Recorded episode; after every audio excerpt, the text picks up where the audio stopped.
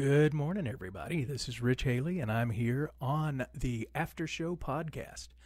What we do here, it's a little bit less uh, structured, a little bit less organized.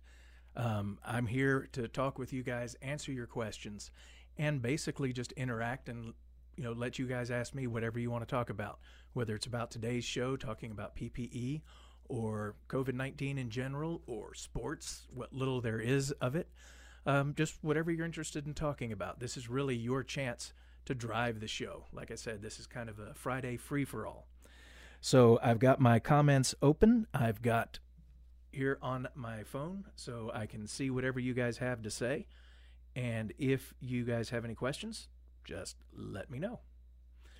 So, you know, we talked a little bit about my background being uh, former sailor in the Navy and a couple of jobs after that. And uh, I'll give you a little bit more of my history as a sailor. And uh, thanks, Bob. Bob just tells me, hey, Rich, that was a great show today. I, I thought it was kind of fun. So, uh, again, before I get started on that, I do want to talk about our podcasts because our podcasts are available just about anywhere that you go to for podcasts, including Anchor FM, Spotify, iHeartRadio, uh, Apple, Breaker, Pocket Cast, pretty much anywhere that you go to get podcasts, you can find us. And if you don't know how to do that, it's even easier. If you've got the uh, uh, Amazon device, that's my habit. I call it the Amazon device because when I say Alexa, four of them answer. I have them all over my house. But if you have the Alexa, all you need to do is say, Alexa, listen to Morning in the Mountains podcast. And it will find it for you from whatever podcast provider you've signed up for and play it automatically, which is pretty cool. Of course, you miss the video if you do the podcast, but then again, in some cases, you know, that might not be a bad thing. So, like I said, I was in the Navy for nine years as a nuclear reactor operator, and it was a very interesting time period in my life.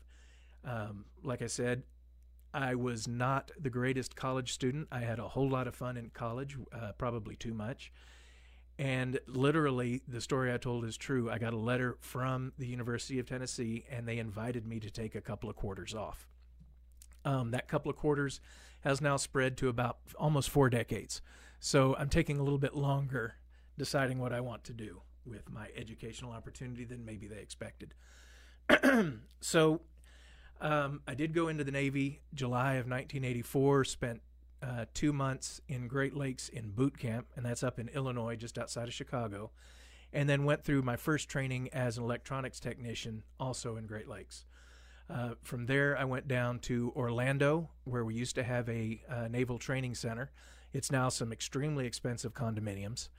But uh, I went down there and uh, spent about six months learning how the basics of nuclear theory and operating principles. From there, I went up for another six months to upstate New York and went to prototype training.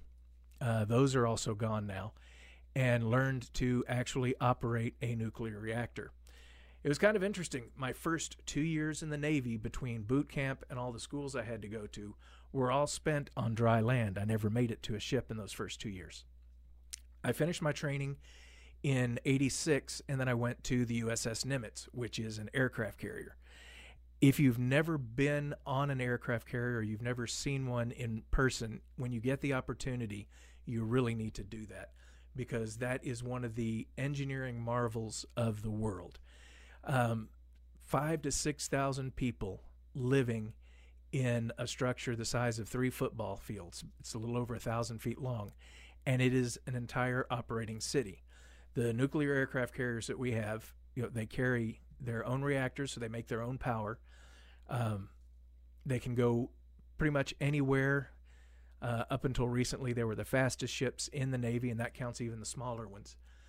and uh, they are an extremely complicated and modern uh, technological marvel. And the most amazing thing about it to me is most of the work, most of the operating is done by 18, 19, and 20 year olds.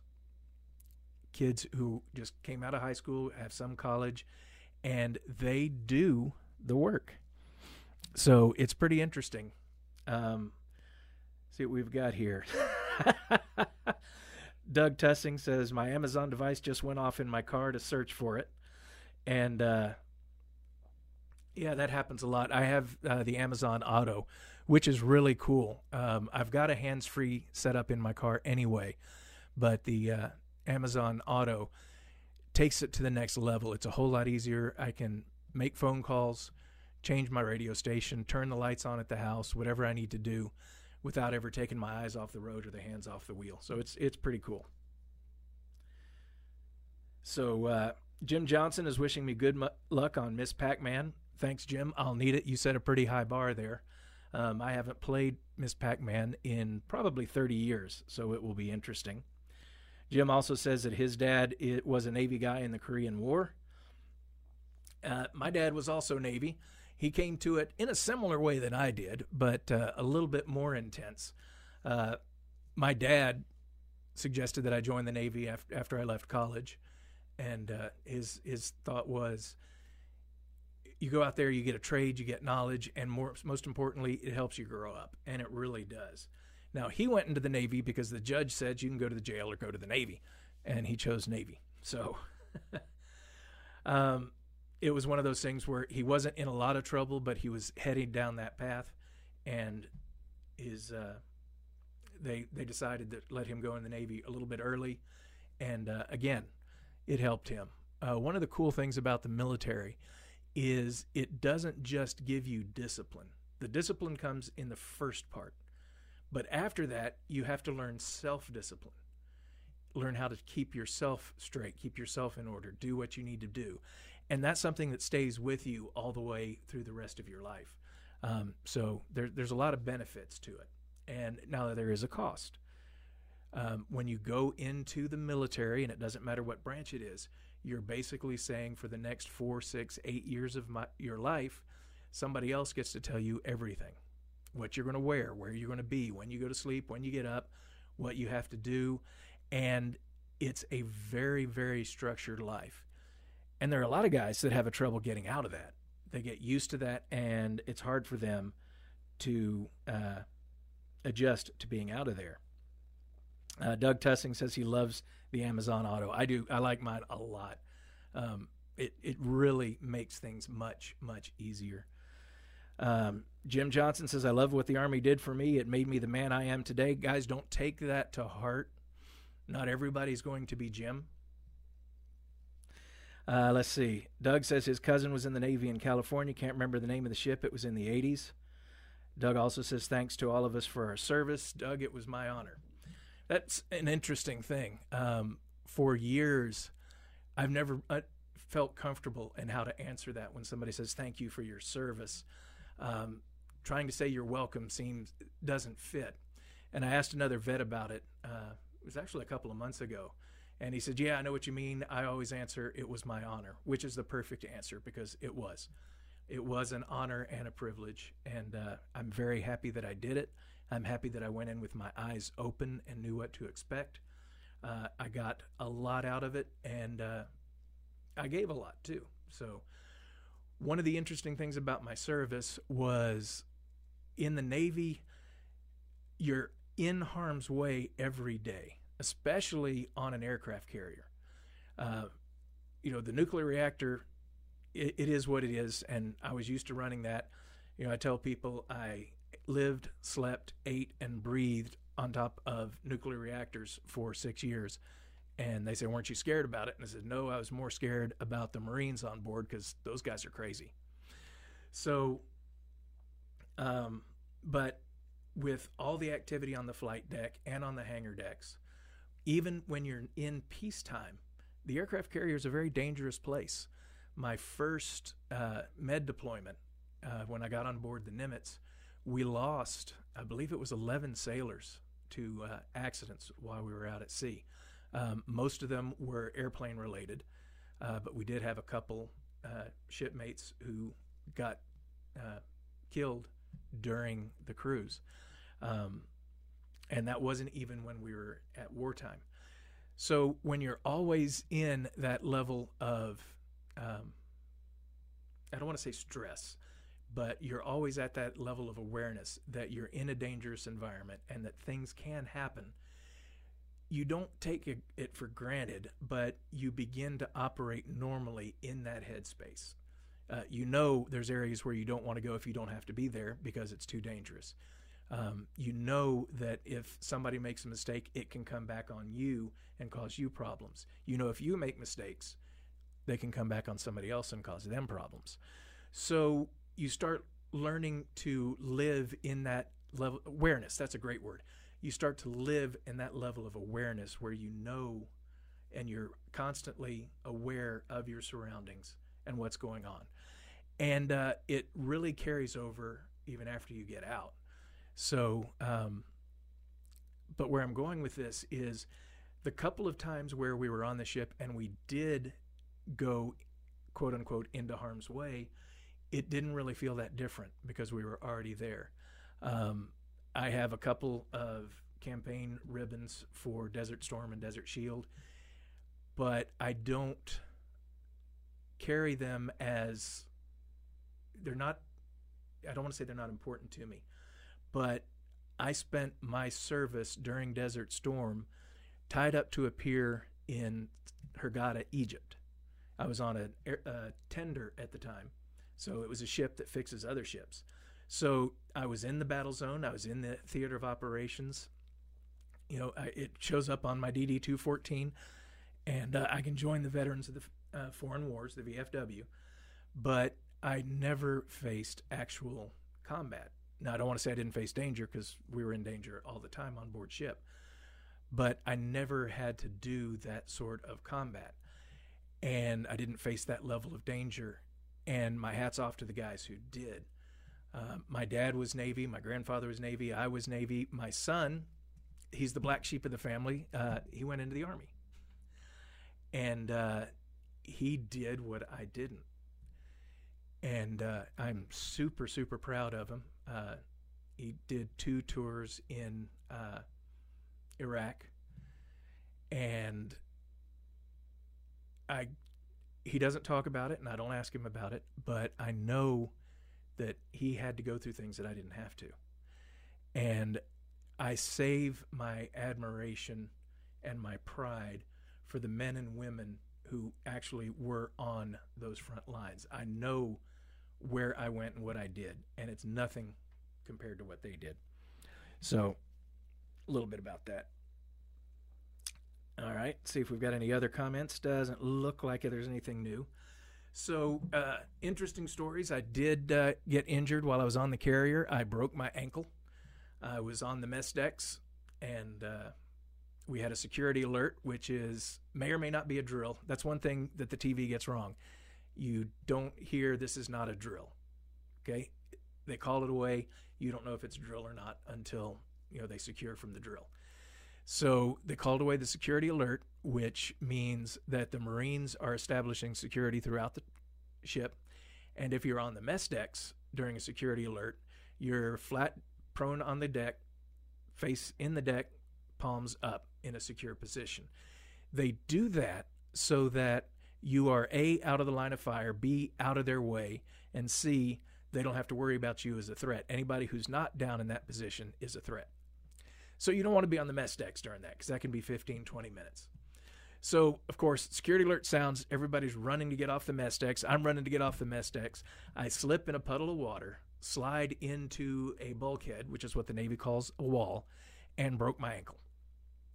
Yes, very heroic. No, I did not put myself in for a Purple Heart because that would be stupid. Um, but you know, I hit the wall. I knew my ankle was hurt. Uh, I went to medical after the security alert was done. Said, "Yeah, there's something's wrong. I've, I've heard it." And uh, you got to remember, corpsman. Remember what I said about 18, 19 year olds doing everything? Well, the late night corpsman, he's going to be the youngest, juniorest guy. So he grabs my foot, starts wrenching around. You got good motion, good flexibility. Meanwhile, the only part of me touching the uh, examination bed was the back of my head and my other ankle because my back was arched up and I was trying not to cuss because it hurt so bad. He said, Nope, you got good motion. Everything looks good. You know, go back to your rack, come back in the morning.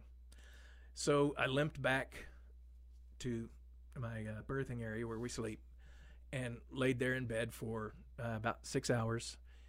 And ankle was killing me. Went back the next morning, again, walking the whole length. Got in and saw a uh, doctor who took one look at the swelling said, Yep, you broke it. And took x rays. So then I was in a cast on board a carrier for six weeks, which is uh, very awkward. But anyway, that, that's my war story of how I got injured during Desert Storm. So now everybody knows. Uh, Jim says, Hooah, Desert Storm vets. I was right on the front line. I wasn't a fan of dodging bullets. Sounds like your son is a very smart man by joining the Army, which, which shows the mindset that Army guys have. My son was uh, an intelligence in the intelligence group, and his job was to pick routes for uh, convoys. So he would take in the intelligence, design the route, pick it up, and set it out to all the people.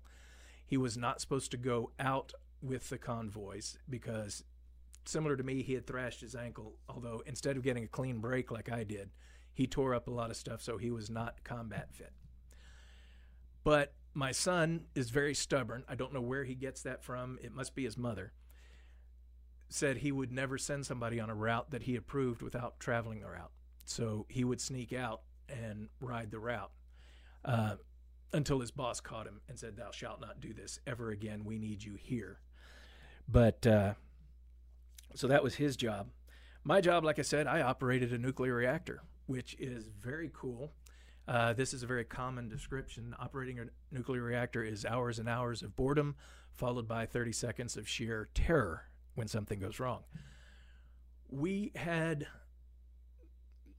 one of the cool things about the Navy and the Navy nuclear program, again, average age of the operators of a nuclear reactor is 19. We have our chiefs who are a Navy chief is like no other rank in the military. Um, you know, Army has their sergeants. The Navy chief is a completely different different creature serves a lot of the same purposes as the uh, E7 through E9 ranks in the other branches. Navy Chief is the backbone of the Navy because these are the guys that are really the interface between the officers and the enlisted. They're the ones who provide information to the officers so the officers can make good decisions and then translate what the officer wants into terms that the enlisted can handle and make happen. So uh, they are absolutely vital. So, and uh, Fredo McAllister, who uh, posted earlier, was one of my chiefs on the Nimitz. And like I said, I learned a lot from him. But the best rank, and I don't know if this is true of other bla- other uh, branches, but in the Navy, the best rank is E6, which is where I got out, uh, Petty Officer First Class. You have just enough authority so you're no longer sweeping, mopping, dusting, shining, waxing, and polishing. Oh, and I forgot grinding and painting. But you don't have so much authority that you're now in charge of everything and everybody. That's the chief's job. So it's a nice, cozy little spot where you can tell other people to do the scut work, but you're not responsible for figuring out all the other stuff. So it's a really good spot it's the transition right before you get into the uh, E7 where you do start having some major, major responsibility. So, let's see. Jim, I'm honored to call him my brother. Does that make you my stepdad?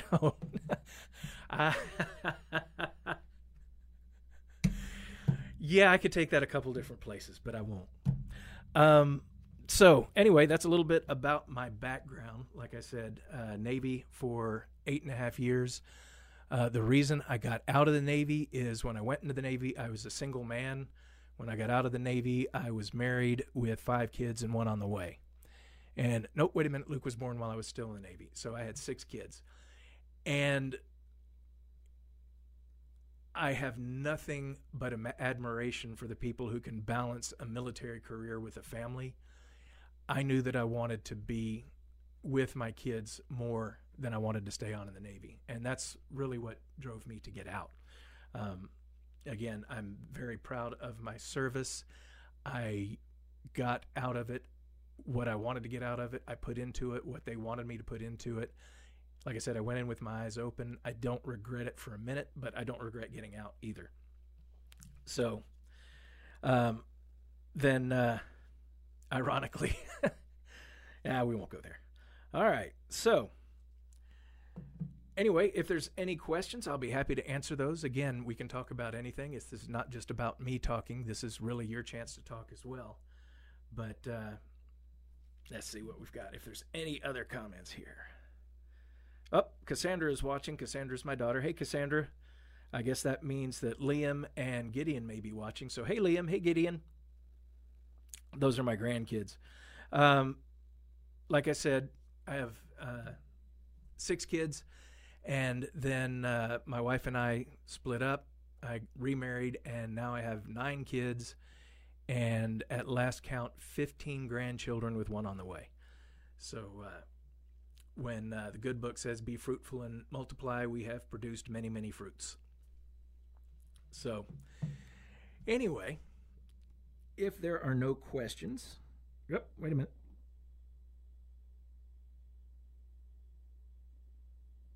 That was supposed to be drink a Gatorade. I'm not sure what that means, Jim.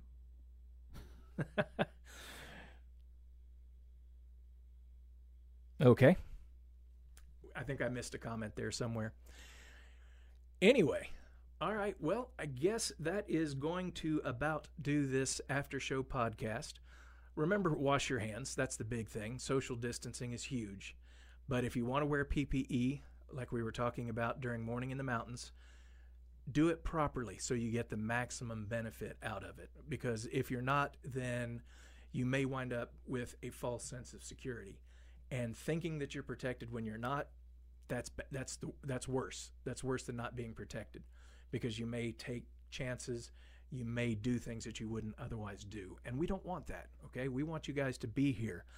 COVID nineteen. If you look at the numbers, we are making progress. Things are starting to get under control. We're getting a handle on it, and if we just push through for a little bit longer, then the peak will pass.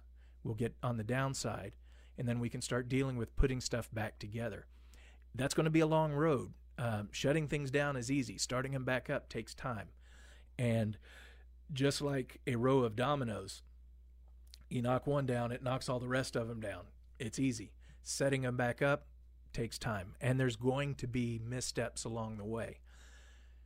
But, and I kind of like having this American flag behind me, I am a patriot and I do believe in America. I do believe in who we are and what we can do. So I do know that we're going to put this back together. And I know that we're going to learn the lessons from this time so that when another one comes along, and there will, there will, there's no doubt about it, and one that's even more serious comes along, we will have learned the lessons from our trip through this time and we'll be able to address it in a way that doesn't cause the major disruption that we've had to deal with here. That's one of the things the Navy teaches us is after things happen, we go back and we look at what we did, we look at what worked, we look at what didn't work, and we look at what we can improve, and we put that in a plan so the next time we do things better. So, in order to get to that next time, we have to finish getting through this time. So, again, practice your social distancing, six feet. Uh, if you have trouble gauging six feet, stretch your arm out. If the other person stretches his arm out and you're not touching, you're six feet. That's all it takes. Grocery cart is almost six feet long. So if you got a grocery cart between you and the next person, you're good to go. Okay? If you're sick, stay home. If you're out, protect yourself. Take care of yourself. Take care of your families. Uh, when you went to the doctor in the military, they'd always say, take an aspirin and drink a Gatorade. Gotcha. Okay. He was talking about my broken ankle.